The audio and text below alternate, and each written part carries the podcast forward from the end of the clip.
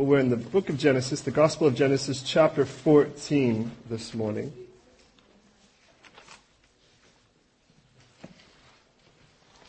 So we want to turn there if we can.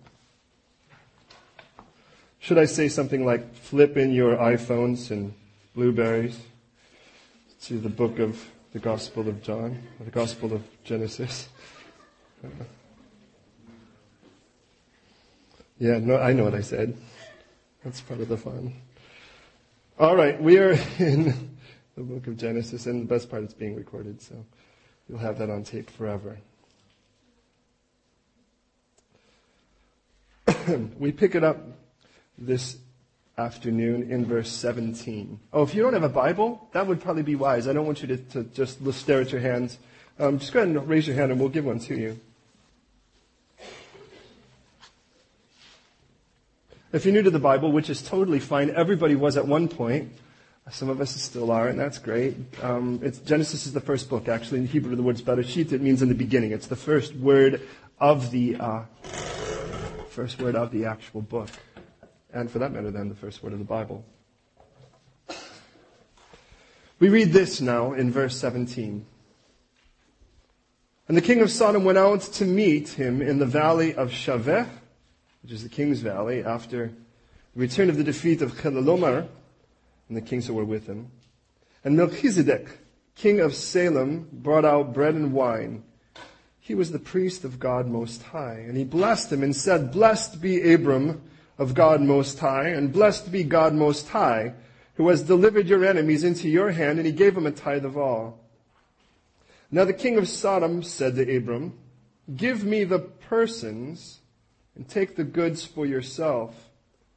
But Abram said to the king of Sodom, I have raised my hand to the Lord God Most High, the possessor of heaven and earth, that I will take nothing from the thread of a sandal strap, that I will take, that I will not take anything that is yours, lest you should say, I have made Abram rich, except what the young men have eaten, and the portion of the men who went with me in their Eshcol and Mamre, let them have their portion. And then 15.1 says, And then after these things, the word of the Lord came to Abram in a vision, saying, Don't be afraid, Abram. I am your shield, your exceedingly great reward. Will you pray with me, please? Lord God, in the beauty of this time, I pray that you redeem every second, that you fill us to overflowing with your Holy Spirit, that our eyes can see, that our ears can hear, that our hearts are receptive and fertile ground for the planting of the, of the seed of your word. God, I pray that we would have lots of fun in your scripture today, that there would be, that we'd be able to, laugh where laughter would be due or to, to be pounded where we need to be pounded. That we would be encouraged where we need to be encouraged and challenged where we need to be challenged. Lord, and we pray that we would not escape everything you intend to do. We recognize we're not your task. We are your love. And yet in that, God, you love us enough to let us come to you as we are, but you love us too much to leave us that way. And so, Father, have your work today in each of us. If there be any who have yet to know you, let this morning be, or this afternoon be the afternoon of their salvation. They'd be able to say, on this day, I accepted the gift of Jesus Christ. For those who have been walking in a mild or a tepid or a lukewarm walk with you, let today be the day that you fan the flame, the embers, that you would not quench the smoldering flax, but rather bring it back to fire. That you would not break the bruised reed but rather, Lord, that you would strengthen it and heal it. And so, Lord, bring healing and strength and repentance. But don't leave us alone. May we truly have personal, gloriously wonderful intimacy with you now. And Lord, I pray you would speak to each one of us individually as well as corporately. God, get me out of your way. Immerse me in your spirit that I would disappear. And Lord God, fill me to overflowing, that I would douse this precious fellowship you bled and died for, that I would douse them with you.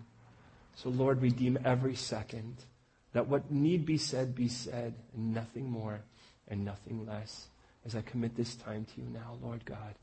Father, have your way. In the name of your Son, my Savior, our King, the name above all names, Jesus the Christ. Amen. I would say this morning I would any, please don't just believe me. Don't just assume it's true because I say so. Search the scriptures. Let the Bible always have the final say. Let the scripture always be the authority for which you stand on. Otherwise, what you're going to have to do is follow a guy, and that's never wise. Now, who would have thought last week when we were here that between that time and this time, five people would be dead? A hundred million pounds or more have been looted or damaged in the looting. 200 million pounds plus in property damage. Over 100 independent musical labels in our area completely destroyed because all of their well, all of their product was held at the Sony warehouse up in Enfield. That 2,275 people would be arrested, 1,000 people would be charged already. Who could forget the image of that man, that poor young boy, the Malaysian boy, Nada Srepazik, who after being helped up was looted himself by those who had injured him? Who could, who could forget the image of that poor furniture store, 144 year old Reeves, burned down by a bunch of people? Who would have thought that last week, as we were here, that all of that would take place?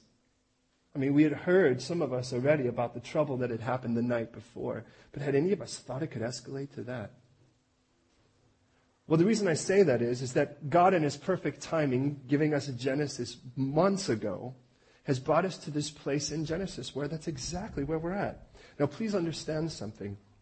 That we are roughly as far BC in this text as we are AD now, currently roughly right about 2,000 years before the birth of Christ, Abram is in existence. We're looking at a story, sort of, if you will, mirror on the opposite side chronologically. And this man at 75 was called out of the area of where the Gulf War crisis was years ago. And that man was called at 75, still living with his father, told to leave his family, his country, and most of us are familiar with that. Coming from an idol worshipping community and an idol worshipping household, Joshua tells us in the last chapter of his book, as he gives us his beautiful sort of epilogue before he dies. And this man is on a journey. And it is the journey that every one of us are on, whether we know it or not. It may not be as categorized and is easy to sort of chart out, but the truth be told, it's the same thing we're experiencing. You see, this guy came and he worshiped idols. His, fa- his family worshiped idols. That's what he had to leave. And in every culture in the Middle East, there are four basic categories of gods to be worshipped. And every one of them sort of has a figure out, be that Egypt, be that anything from the Trans-Sumerian or Post-Sumerian for that matter. And there were the gods, if you look at it, the gods of production. And, and, really all these things are just sort of things that are beyond you until you find a God to worship and result of it. Production is the idea of having babies. There's a God that helps give you babies. And people worship that in Greece, people worship that in Rome, and all the way before that through Egypt and so forth. And there were gods you worshiped in Ur, for the purpose of that. And there were gods that you worshiped for the purpose by the way of provision. You said, all right, God, we live in an agrarian culture. This is, you know, we need grass, we need rain. That's well beyond us. We can't just sort of do a dance and expect it to rain. And so we, they, they would find something to worship with that purpose. The third of that would be the God of protection which there was always, I mean, some of the names we get today, for instance, the idea of something being martial comes from the god Mars. And again, we all agree these aren't real gods. They're just characters that someone is invented somewhere to try to get the idea that they can seek these things out and put an entity behind it. And then last be the god of pleasure. And yet in every one of those things, what God takes this glorious man on a journey of is to discover that God really is everything. This God, the God Most High, is everything we need. He's the only real God, and as He's the only real God, we come to the discovery that really all of the other things are lame counterfeits to the real God who really is, not just provides, but is these things. Now understand, maybe you have not bowed down and worshiped something to have a baby. Maybe some of you have actually bowed down to worship things to not have a baby. But in the end of it all, you may know the idea that still there are still things that people seek, put their securities in, put their trusts in, put their pursuits in, put their passions in, that in essence, if you could, it sort of boils down to the same thing. We're still trying to figure out what our purpose is, which would be the idea in that culture in regards of having children trying to find out what makes us important in society. And that mad, passionate, ardent pursuit of it is the same thing as chasing after something that isn't God. And God shows himself to say, look, I'm everything you need to be. I'm all the identity you'll ever need. provision, how hard we fight to try to figure out how in the world we're going to be able to pay our bills. Keeping the house we live in, keep the house and, or keep the car and the insurance. Or at least if we don't, at least make sure we can get on some public transportation to get where we need to go and make sure if we go out to eat, we can pay the bill. But no thing could be more pertinent to the, the current week we're in than the God of protection. 17 billion pounds spent in Western Europe on protection, locks and bolts and alarms. And we all know how good they work, right? You're laying in your house and you're and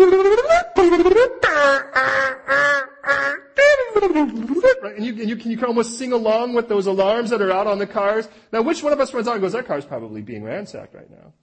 And we hear those things and we just think, there it is again. Why doesn't that guy shut off his stinking alarm? Or is it just me? Maybe I'm just being too confessional. but you know, when you walk by and then there are the things that are clamped and crumped and whatever onto your steering wheel and all this other stuff because after all, we want to make sure people don't take our stuff. And we walk around with our hand on a pepper spray or whatever it is and where can we buy a taser online? Is there's got to be something we can do and we go to self-defense classes and we walk around with keys in our fingers and whatever else we think so that we can make sure we're a little bit safer. And I'm not telling you be stupid and walk down an alley and go, all right, God just rescued me from my stupidity. But we get the idea that we spend so much money because to be honest, we really just don't feel safe, do we? And this last week really hasn't helped. I mean, was, I mean, think about it. I mean, once Sunday and Monday night hit, if you've been around here, if it was late at night and your window was open, and one of the grocers in your area decided to close, you know, his shop, so he puts down his shields, which one of you thought they're probably trying to break in somewhere out there, unless you could see it? Is there anyone that sat around and went, uh-oh? What I mean, though no one seemed to be breaking into houses, but which one of us thought, oh, maybe it could be ours, or it could be our neighborhood, or what happens if something's set on fire? Now, interestingly enough, in the story of Abram, there are four altars. And I don't find that in any way by chance. Each one of them, in essence, if you will, is a milestone or a monument of where Abram finally comes to the conclusion God, this is you. This isn't about just some pattern or idealism or society or politics. It's a real person who really loves me, who really speaks to me, who God, by the way, says treated Abram like a friend, called him a friend. You know what, God, you, you really have to be this for me. Now, all the way back in chapter 12 where this whole thing starts, well, and that's kind of where we begin in all this. And just flip back for just a second so you can kind of see these altars with me. The first one of these, by the way, is in chapter 12, verse 7.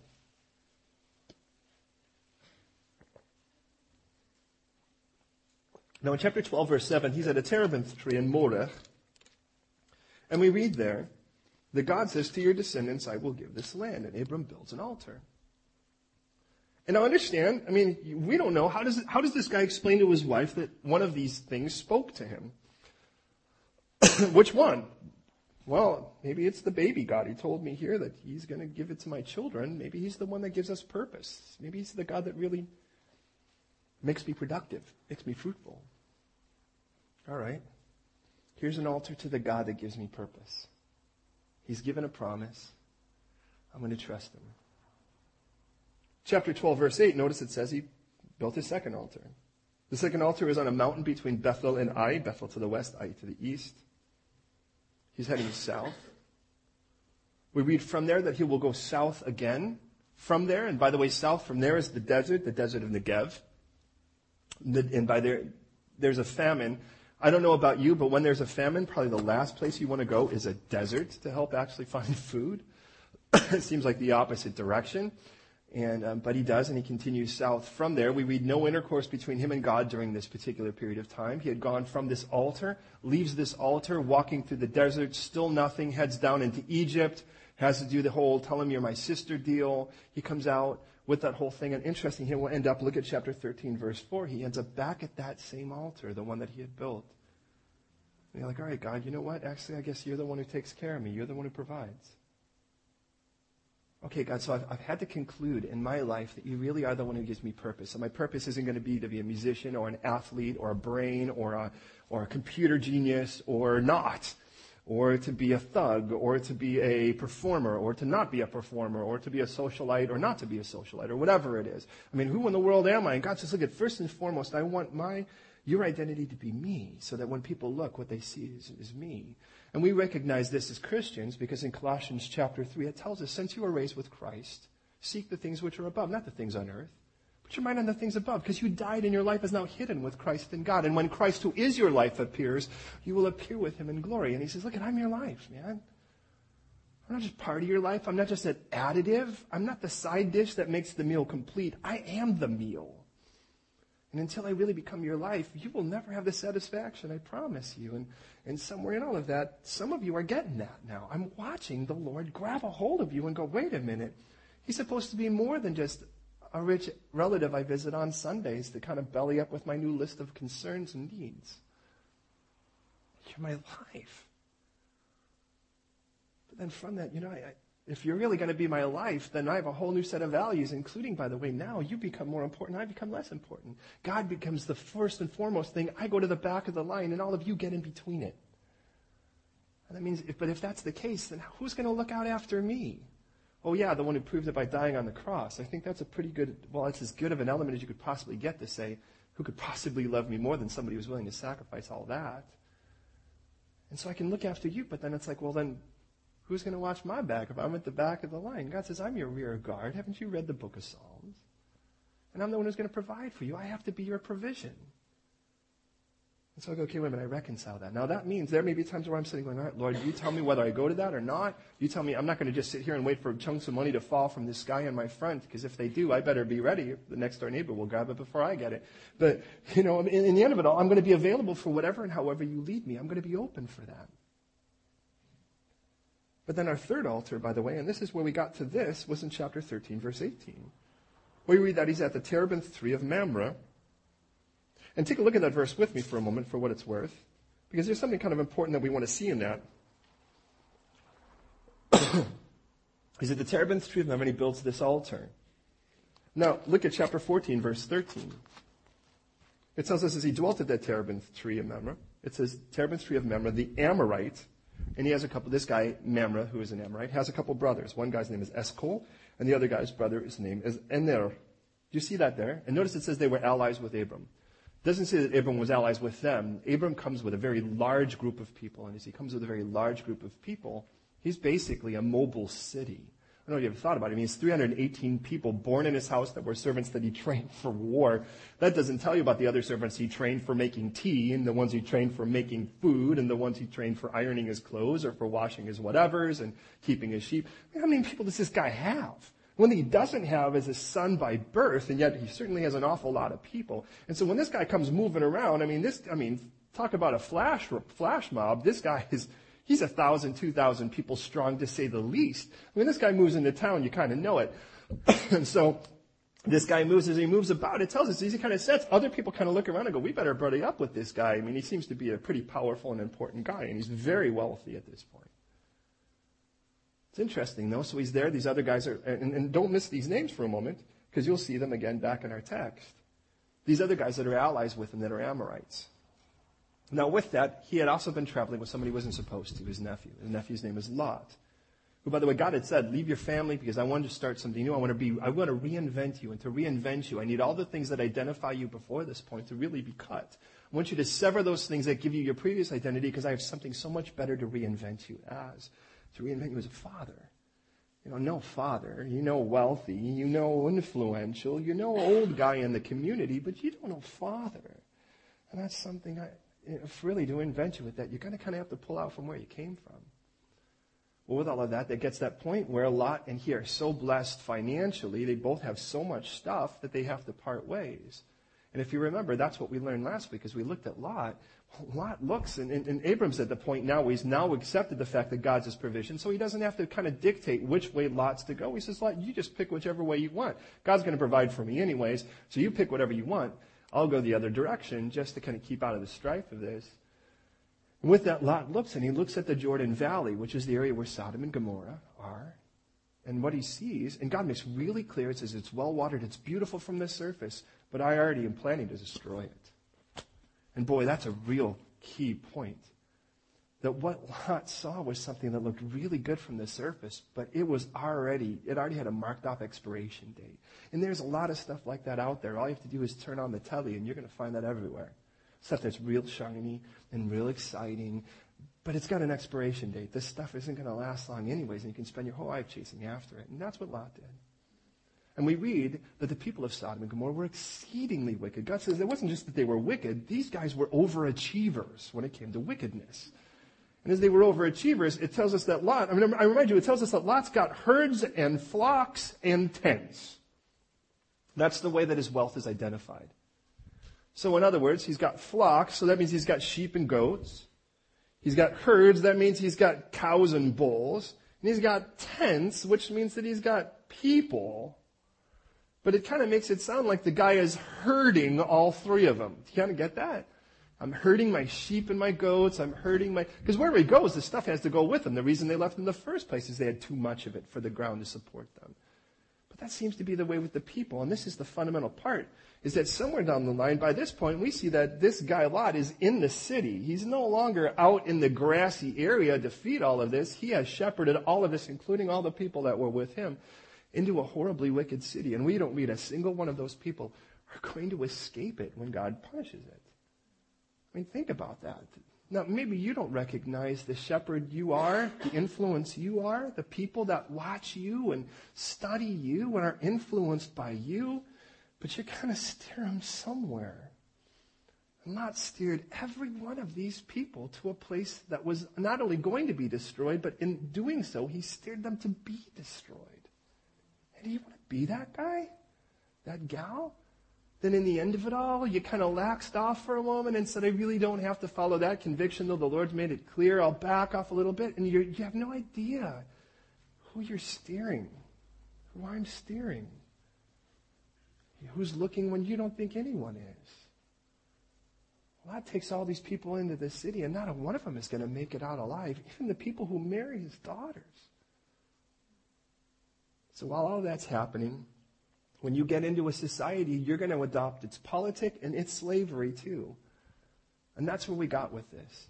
Is that there was this guy in the east, in Iran and Iraq, and his name was Chedorlaomer. And he had put the entire area where Lot moves into under subjugation. They were paying taxes. And for 12 years they paid taxes. On the 13th year, they said, forget this, we're not paying taxes anymore. And what happens is the king retaliates, as most do in those times, with strong force. Now, in between the area where they are, by the Dead Sea, if we were to say this is the case, put it here, and Iran and Iraq over here is this sort of wall of people. The Rephaim, and the people that he mentions, by the way, for what it's worth, are all people that are known as being giants. So you've kind of got this wall of people that are kind of thugs. They're big, tough guys that you think they can't get through that, and they take down everything in the way, and then they get to where Lot is, and they take that whole thing. And we read that they take Lot and Lot's stuff. Now don't miss this. Lot moved away from Abram to go and protect his stuff and to invest in his stuff to get a field for his stuff. And Lot lost all of it in this captivity. He put himself in a society of people. Listen, listen, listen. He put himself in a society of people where he's going to lose it all. And you look from the outside and you go, you know, these people are in bondage, man. Look at how they're being taxed. Have you done that? Have you looked at a group of people and they could say, well, we call ourselves Christians or they don't call themselves Christians or whatever the case is. And you kind of look, but you go, you know, there's a whole lot of bondage in all of this. There's bondage of gossip and there's bondage of cattiness and there's bondage of backbiting and bondage of thievery and bondage of lust and bondage of flesh. And, and you know, and I just know if I jump in it, I'm going to jump in, uh, that, that, I'm going to pay the same taxes everyone else does the moment I jump into that society. And interestingly enough, and all that he's thinking, but I'm going to get more stuff out of it. I got more to gain if I jump in there, and then you do, and you lose it all. And this is a warning shot because ultimately, the most amazing thing is, as Lot gets delivered, he goes back where he came from. Wouldn't you think at this point you got a good enough smack in the face to go, wait a minute, where in the world am I? Why am I with this group of people? I need to get out of this.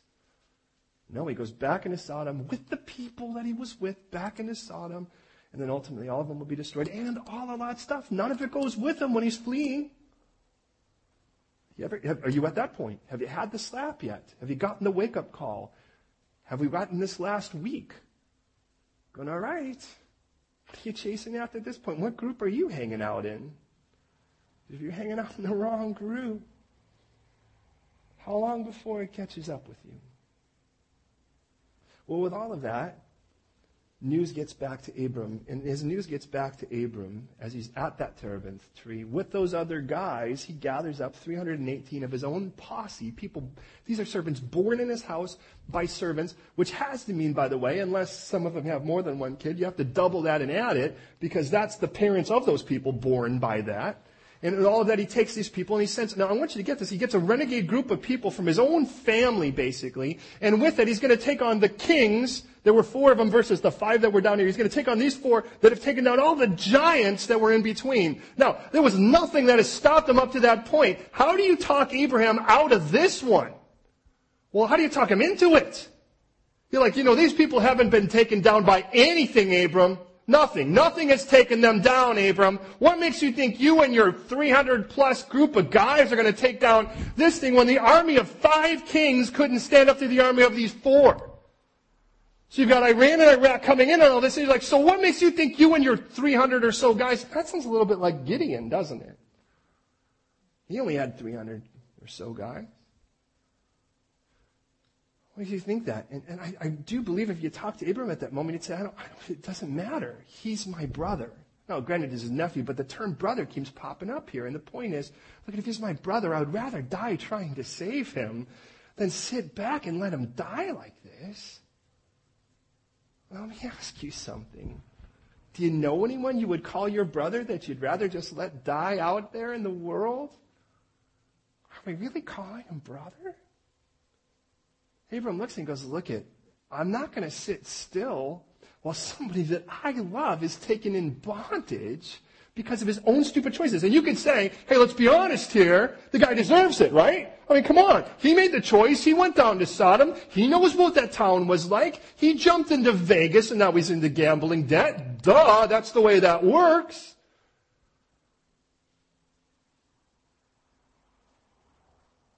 Been in Amsterdam for weeks. There's no surprise he's now got AIDS. But Abram doesn't say, all right, he deserved it. Let him reap what he sowed. Abram says, he's my family, and because he's my family, I'm going after him. I'd rather die on the battlefield trying to get him back than sit here quietly because I would kill myself to sit here while this happens. And Abram gathers his guys, and this is where an altar is built. And I can't help but think it's got to be here that Abram says, All right, God, that I've chosen to follow without any instruction other than follow me, and I'm going to follow you. You're going to have to be more than my production and my provision. You're going to have to be my protection. Because there are nothing in these odds in any possible way that tell me that I have victory other than this. God, you are going to have to, listen, not give me, you're going to have to be my victory. Because if you're not my victory, this is, I don't have a hope. I mean, if these guys, we don't read that Abram has ever fought a battle with these guys. Now look at, I know what it's like. I was raised studying martial arts. I had taught it when I was in my late teens.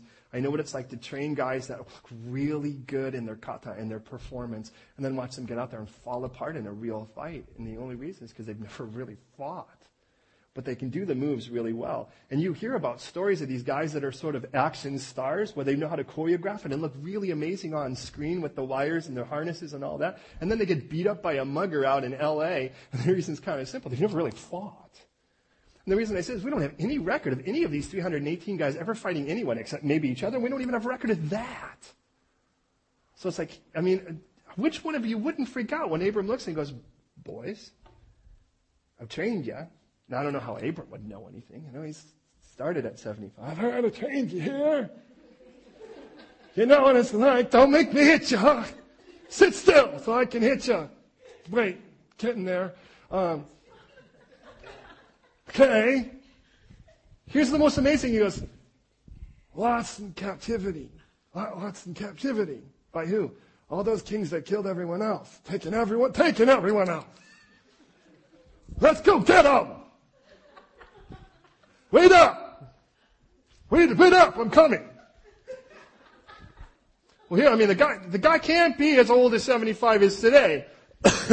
because we read that Abram doesn't go and send 318 guys into battle. Abram leads 318 guys into battle. And that's just gotta be something. Imagine these kings. Oh! And this guy's like, oh! And he's like, huh? You might want to sit down. Do you want to rest for a little bit before we take this thing on? But the guy's like, I don't care. Is that your excuse? You think you've been in it too long and a little old now? I'm not going to take that sitting down.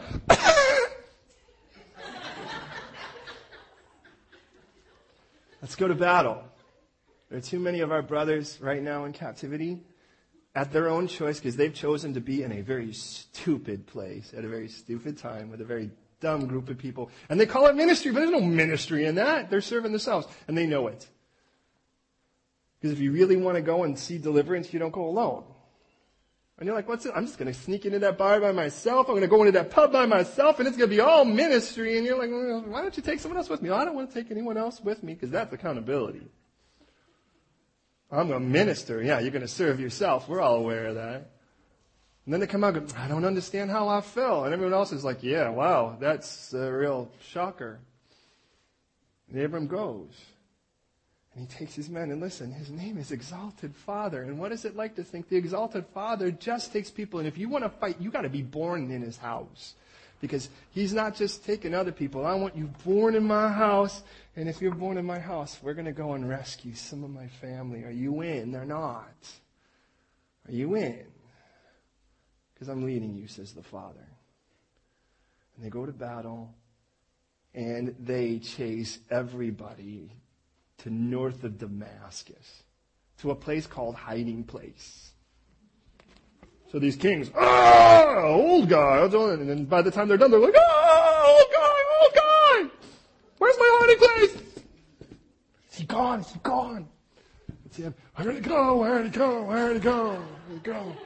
And here's the point of all of that, is that after this victory is done, what do you do with somebody that's your protection? You, you actually thank them. You pay them. Normally, a person that's your bodyguard, you give a, a, actually a portion of the spoils.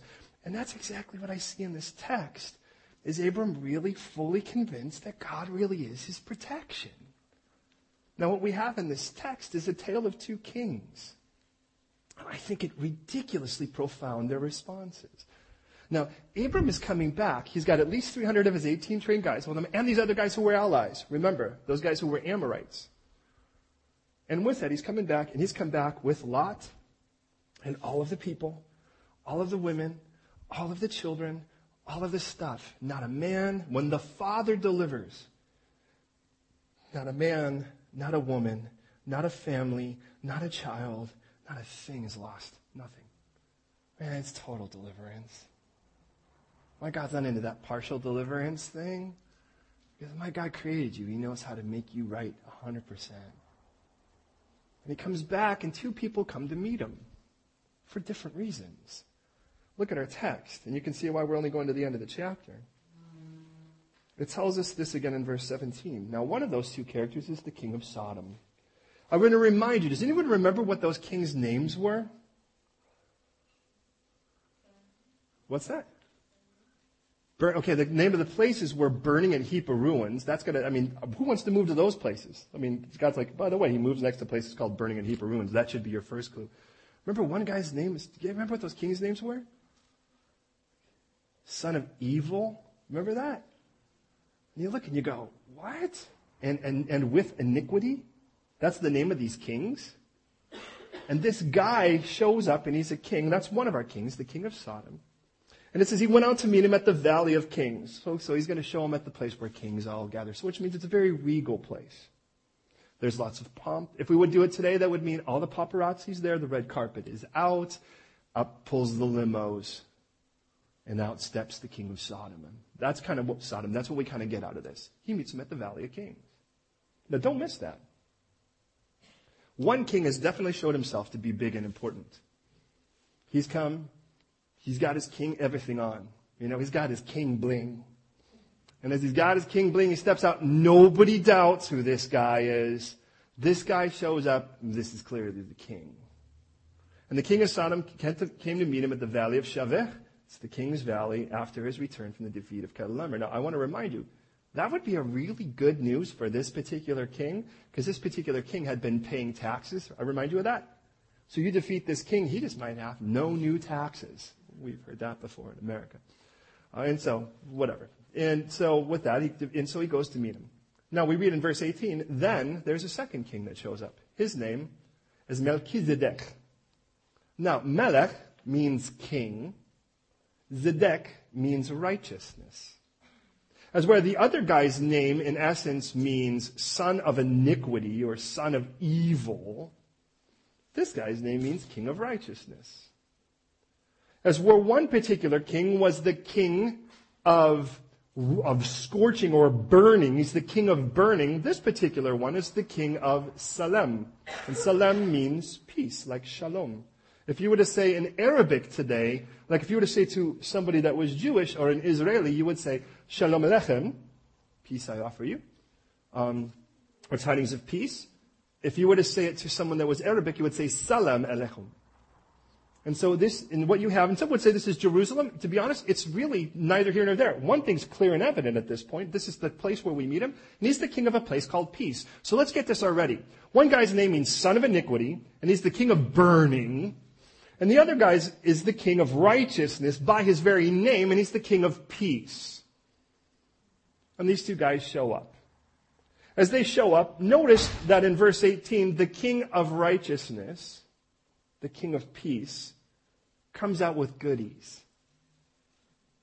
It says that he brought out bread and wine, and that he was the priest. Notice it's a definite article. Now, he wasn't a priest, he was the priest. First time, by the way, in Scripture we get the word priest. We will not see another priest until we get to Egypt. And that guy's name is Pharaoh Poti, Pharaoh. You can find it on your own. Um, this particular guy we read is a priest of the God Most High, and it's important to recognize if you looked at the three things that we see this man do, verse 18 and 19 and 20, this is what we read that he brought out and he blessed and he blessed. That's what this king did. As a matter of fact, it's the first word out of his mouth is blessed. Barach, blessed. So this is my king of righteousness, my king of peace. And he comes out with two things, which, by the way, we will learn later to be infinitely more profound than we see at the moment. First time we see these two things together, and that is bread and wine. Now, interesting, if you actually were to reward a group of people who have won a battle, do you know what you normally bring? You bring meat. Men, this may be a newsflash, but men tend to like meat. And if you have a really big celebration with a bunch of guys, it's pretty possible you'll really make them happy if you kill it and grill it. That's a general, at least it's an American rule. I don't know how it is out here. I also know it works real well in Australia.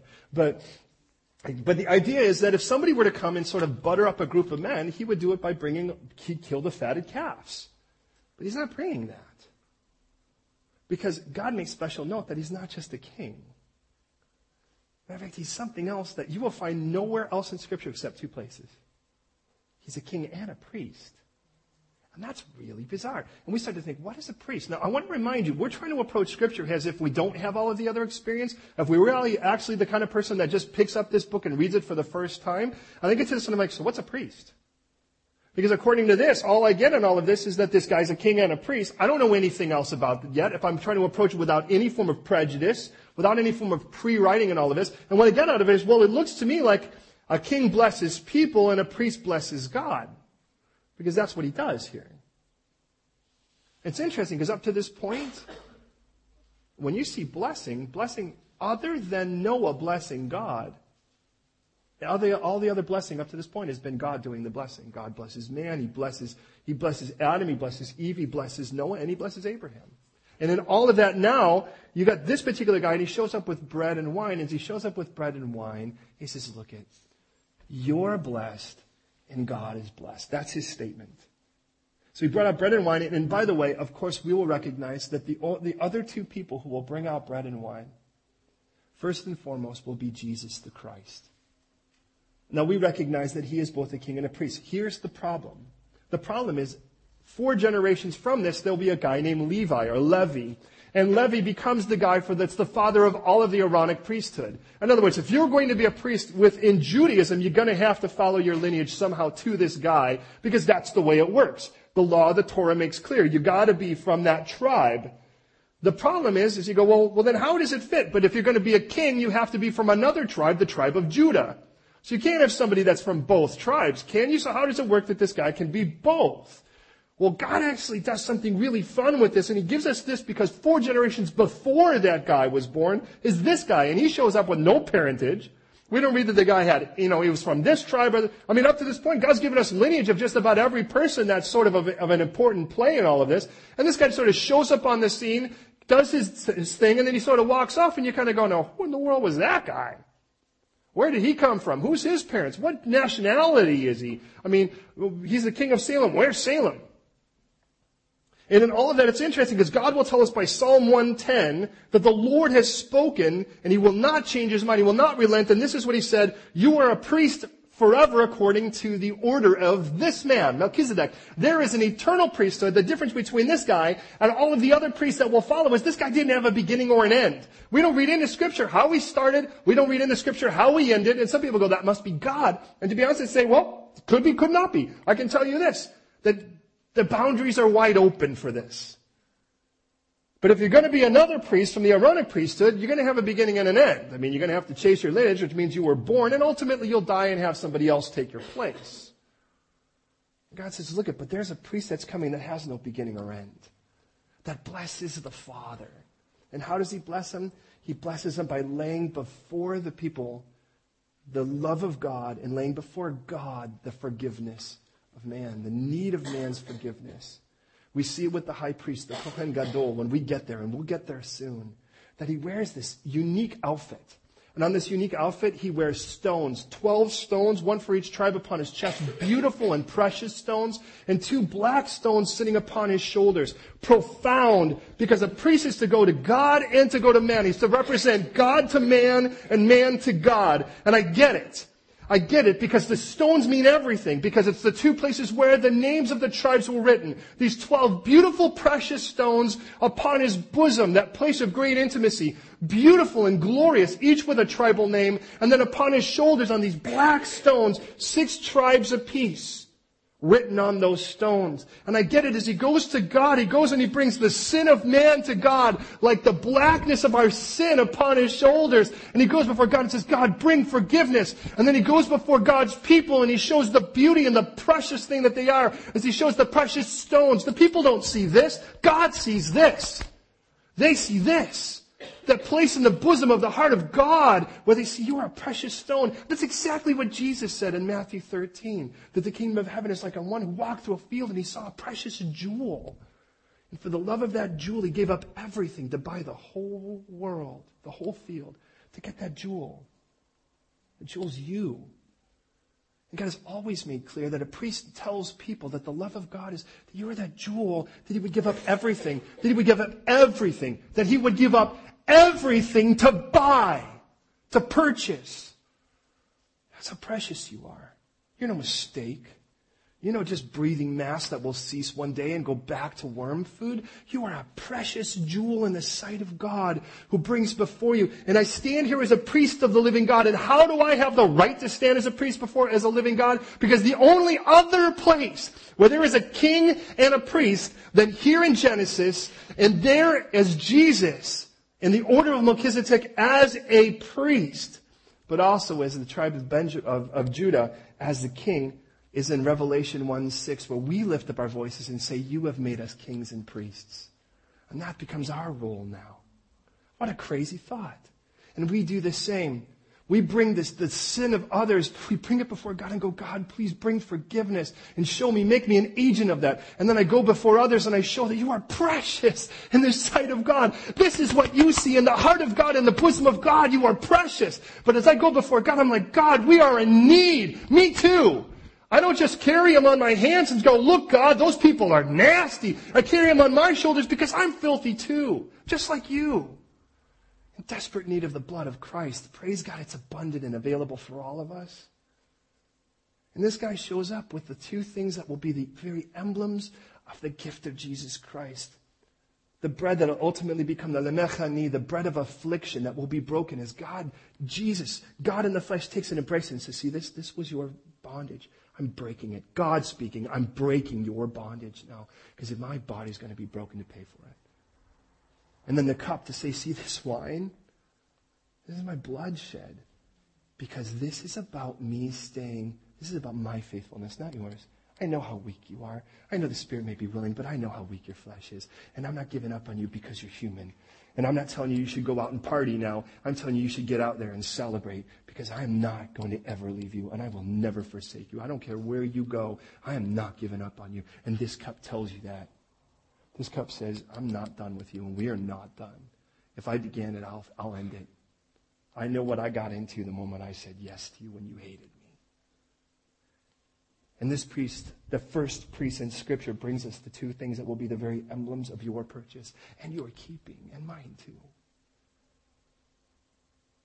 Oh, but then there's another king. What's interesting is this particular king, who, by the way, again is a priest, came to give. Did you see him take anything?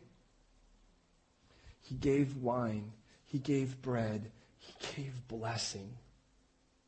But he didn't take anything. Well, until Abram freely gives. But he didn't take, he didn't ask for anything. Though he will receive a tithe, which again is just a tenth. So his first word is blessed. Verse 19. Abram, it says, and he blessed them. He said, Blessed be Abram of God Most High, possessor of heaven and earth, and blessed be God Most High. I want to bless man, and I want to bless God. That's what a priest does.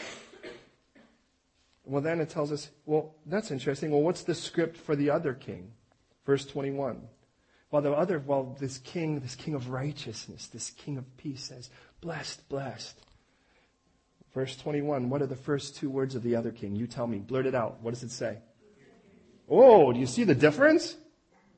Blessed, blessed. Gimme, gimme. And you know what's interesting is the entire world is going to be governed by one or two kings. You're aware of that, right? There's one king that's come to bless, to bless. And there's another king that's come to take. Gimme, gimme.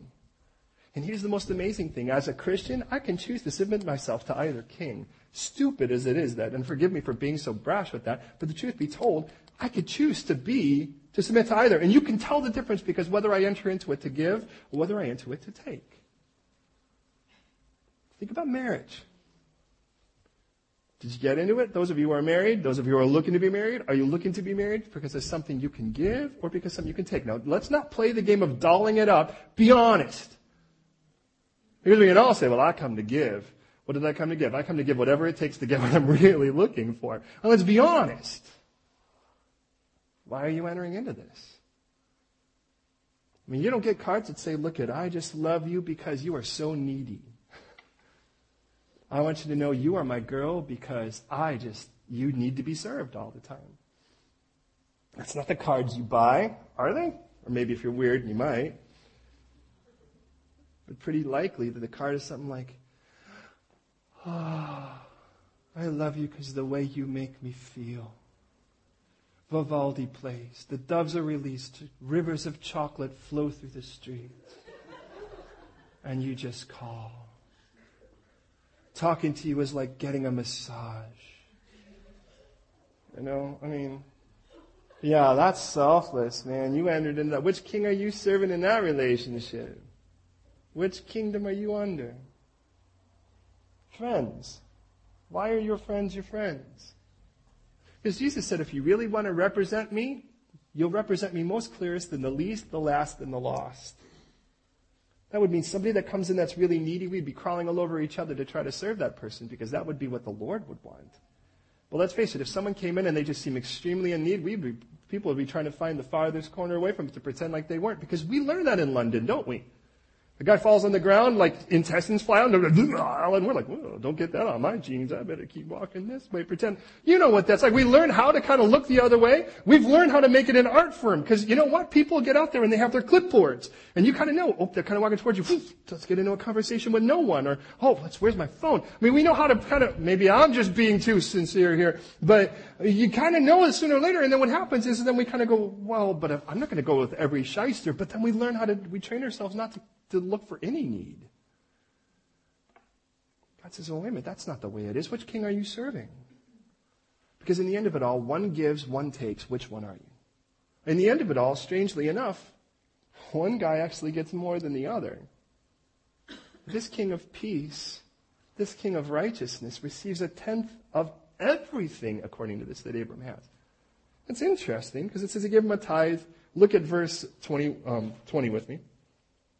Does it say he gave him a tenth of the spoil? A tithe of the spoil? What does it say? Give him a tithe of what? What is it? What did he give him a tithe of? Okay, you can all say it. What did he give a tithe of? All, yeah. So if he gave him a tithe of all, and this guy was a pretty, this guy was a very wealthy man, is what we read in Scripture. This guy made out, but he didn't ask for anything. And I think there's a lesson to be learned in that. Because if Abram has really decided that God is his provision and his protection, then he really can live the kind of life that really is full on for him and trust that God will back him up. And we're not talking about living the life of a lunatic. We're talking about living the life of someone who loves the Lord with abandon. I mean, abandon. When someone goes, you know, I think you're getting overboard, I'm like, you know what? Yes, I because you can't walk on water in the boat. I want to go overboard. I want to OD on Jesus. And if that bothers someone, let it bother them. But I don't want anything holding me back.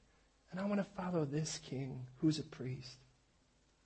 Because I don't want to follow the other one because, man, sooner or later he'll be gone the moment I'm done giving. When I don't have anything left to give. And he's like, well, better find someone else. Okay, the king in the order of Melchizedek. A priest in the order of Melchizedek? Hebrews, for what it's worth, in three specific chapters will make clear that Jesus is exactly that. In chapters 5 through 7, key, one of the key points, of, the book of Hebrews is really basically why worship a bunch of other things? Jesus is better than everything. Why worship angels? Jesus is better than angels. First couple chapters. Why worship Moses? Jesus is better than Moses. He's greater than the law. He's greater than the sacrificial system. He is the end of all of those things. He's the cap on all of them. He's the beautiful emblem of all of those things. Now, I'm not telling you don't enjoy this, don't celebrate the feasts. I'm telling you there's a difference between, look at, that's going to be what I trust in. And you go, why trust in that? You're going short. Why not give your life to Christ? He's the one that this is all about. And it was a wake up call because people were returning back to the sacrificial system a year or two before it was about to be destroyed, it was about 68 AD when, when the Hebrews was written and the temple was about to be destroyed. And God says, look, at this is your last call. Make sure your trust is in the right person and the right thing. And he goes, man, you're trusting in the Levitical priesthood. There's a priest that's better because he has no beginning or end. These guys, and I love the way God puts it. He goes, these guys, well, they can't keep doing the same thing all the time because death prevents them from keeping to do so. So they have to be replaced. Jesus, on the other hand, has no beginning or end. And therefore, when his act is done, it's done for good. Done for good. So follow this through with the last part of it, verse 21. The king of Sodom, on the other hand, he says, Now give me. Give me people. Now, why would the king of Sodom want people? Well, listen, when God explains what a king is, what a king does, through Samuel as he tells the people, the nation of Israel, who are asking and hungry for a king so they can be like everyone else. He says, listen, that's what they'll do. 1 Samuel 8 verse 11 says, he'll take your sons. He'll appoint them over his chariots, over his horsemen. He will appoint them as captains over thousands and fifties. He will have some plow, some reap, some to make weapons of war. He'll take your daughters. They'll become perfumers and cooks and bakers. Well, He'll take the best of your fields. He'll take your vineyards. He'll take your olive groves. He'll take a tenth of your grain and your vintage. He'll take your male servants. He'll take your female servants. He'll take your finest young men and your donkeys and your sheep, tenth of them, and you will be his servants. See, the king of this world comes to take. And isn't that exactly what we read? That the king of this world comes to steal, kill, and destroy. He comes to take, and he takes until there's nothing left to take. Don't be like him and don't sucker yourself into it because you have a choice today what king you're going to give yourself to. Jesus says, I've come that you would have life. See, one king came to take and one king came to give. He says, I give my life as a ransom. That's giving. So that you would have life. That's giving. Which one are you going to take? He says, look at um, Abram's response, verse 23, I will take nothing. And by the way, Abram says in verse 22, to that king, I have raised my hand to the Lord God Most High. Isn't it interesting the terms he used? First time you're going to read these terms, except for the, what you just heard.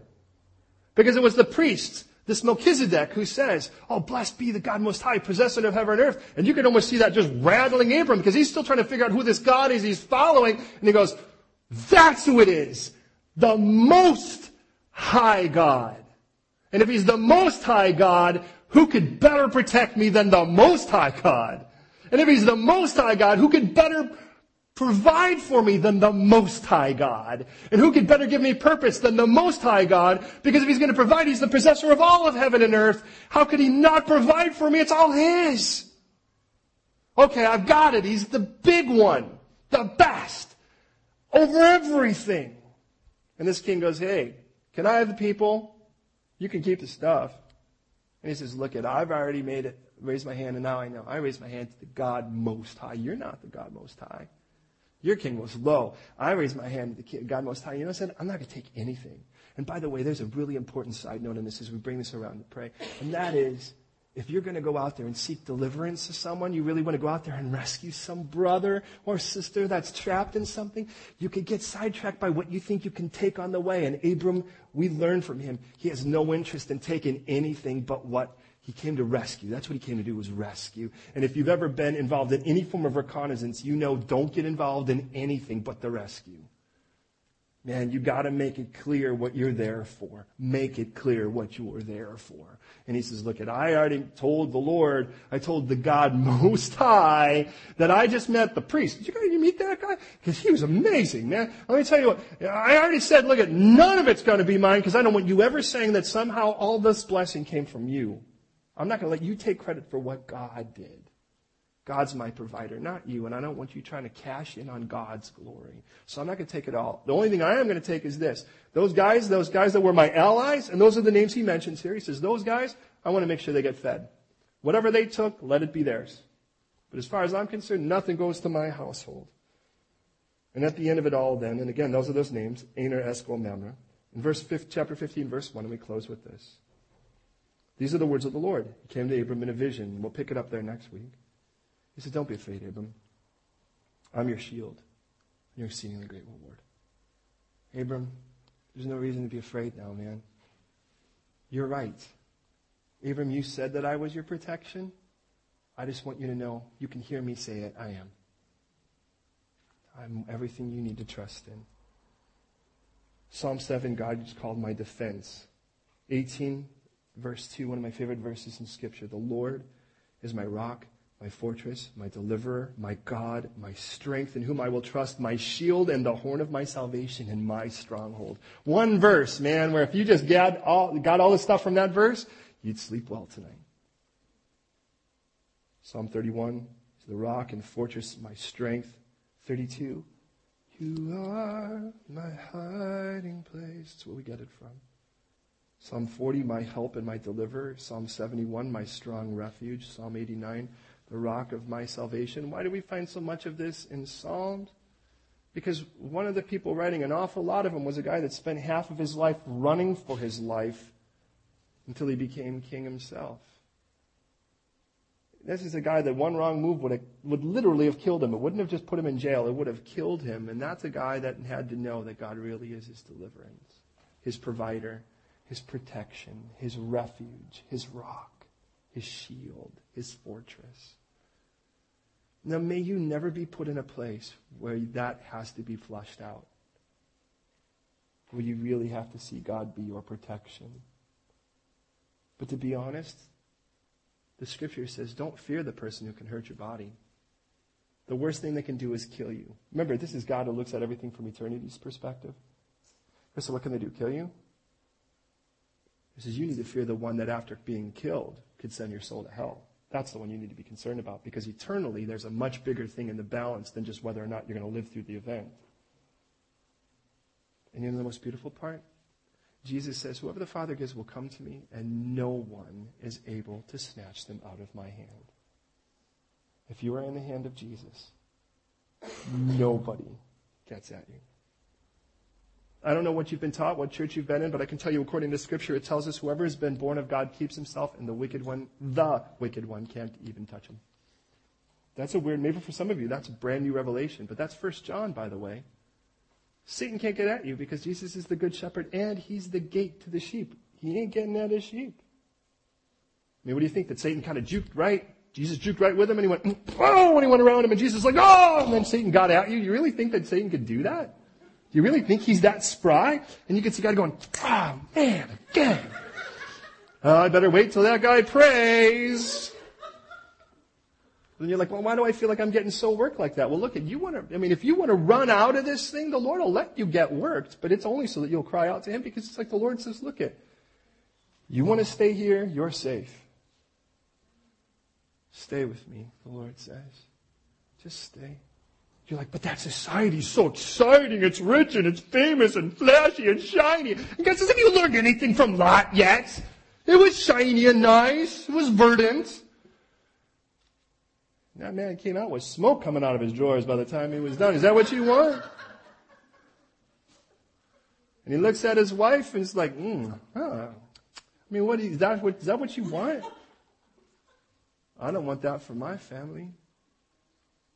So listen, beloved. You represent the King of Kings. God Most High. There's no tie. There's only one, and, he, and He's it. And He owns everything. You say, this world belongs to say, no, it doesn't. It says, all the earth is the Lord's and the fullness thereof. The world is under the sway of the wicked one, but it isn't His. Still, and one day God's coming back to claim His own. And, the, and Satan doesn't have any say in it. He can't join, jump into the court system or whatever. As a matter of fact, he's going to set the whole thing up, and it's like, ooh, who can make war against that guy and all that? And Jesus is going to go, hi, boom, and the whole thing's over. It says that he will knock over with his breath and destroy in the splendor of his coming. I mean, it's like, here's the battle. He's like, ah, oh, we're ah, scary, ah, exorcism kind of stuff, ah. And Jesus is like, hi, boom, and it's over. And you're like, wow, that was a really short battle. Like, have you forgotten who your king is? Listen, the greatest thing that Satan has to throw at you is your guilt and the death that is earned from it. And that's exactly why Jesus died on the cross. He took your guilt to the cross and he rose again three days later after fully dying to show that death couldn't win. Is that, those, is that the God you serve? Have you accepted that gift of Jesus Christ? Because if you've accepted that gift of Jesus Christ, then you have been adopted. You're not just serving, you've been adopted by the King of Kings. Your dad. If you haven't, I want to give you that choice. And if you have, it is time to represent. I've heard someone say, if you ain't representing, you perpetrating. You're on one side or the other. Nobody walks the line. Where are you at today? Will you pray with me? Lord God, I thank you so much for this beautiful text. I think how funny it was last night. I'm going, Lord, just this little bit. I should have known better. Lord, thank you. God, God, God, thank you so much that you're not the king over some. You're not the king sort of, sort of high. Most high. Most, you're not the God mostly high.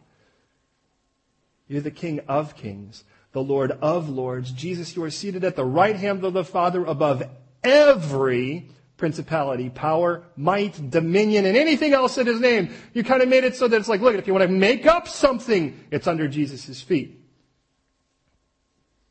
Anything that can be called a power, anything that can be called a boss, anything that can be called a master, be it made up or real, be it demonic or whatever, it's all under the feet of my Savior who crushed it at the cross and took dominion as he rose again. And then you tell me that though I was dead in my trespasses and sin, you raised me up and seated me in your Son. Above all those things. That as long as I'm in Jesus, I am completely safe from the things that are the most threat, the greatest threat. So, Lord God, I pray right now for every person in this room, myself included. Oh God, please don't let us walk out of here going, oh yeah, I should probably think about that a little. Jump us, God. Ravish us. And I just want to say, every storehouse in me that has sin, filth, rebellion, mediocrity, lukewarmness. I give you permission to bash through the windows and riot by the power of your spirit and loot me. That all that be left be your presence. that there would be no pollution, no dilution. Oh, but God, that I would be completely and absolutely yours. I pray for every Christian in this room, myself included. Oh God, please, right now, don't let us play games with you. Make us givers.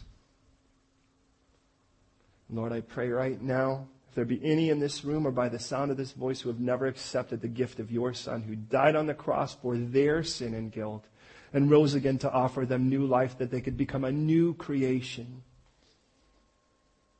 I pray that this would be the moment of their salvation. As your gospel has gone forth, that you promise is the power of salvation to those who believe, and your Holy Spirit is here and present to convict the world of sin, righteousness, and judgment, then God, bring right now salvation. and if you don't know right now if you've ever accepted the gift of Jesus Christ, or you're sure you haven't, but you know you need to today, I'm going to pray a prayer and ask you to listen. And if you agree, I ask you to give a very resounding and confident amen at the end. And by doing so, what you're saying is, I agree, let those words be my words. Let that prayer be my prayer. So be it. And here's the prayer.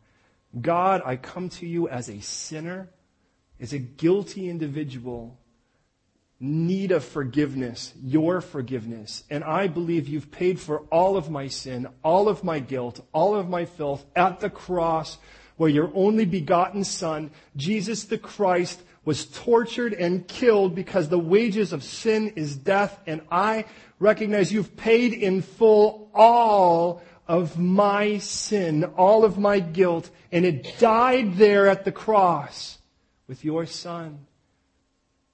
But as Jesus has conquered death, he rose again on the third day, just like you promised he would. And in doing so, he offers me new life. And I say yes yes to Jesus as my Lord now, as my Savior, as my payment, as my ransom, and as I accept your gift I ask, Father, for you to adopt me as you are the King above all kings, the Lord above all lords, as you are the master over everything. I ask right now that you adopt me as your own. You paid the price with your own son, and now you've asked for me to accept that gift, and I say yes, I accept that gift.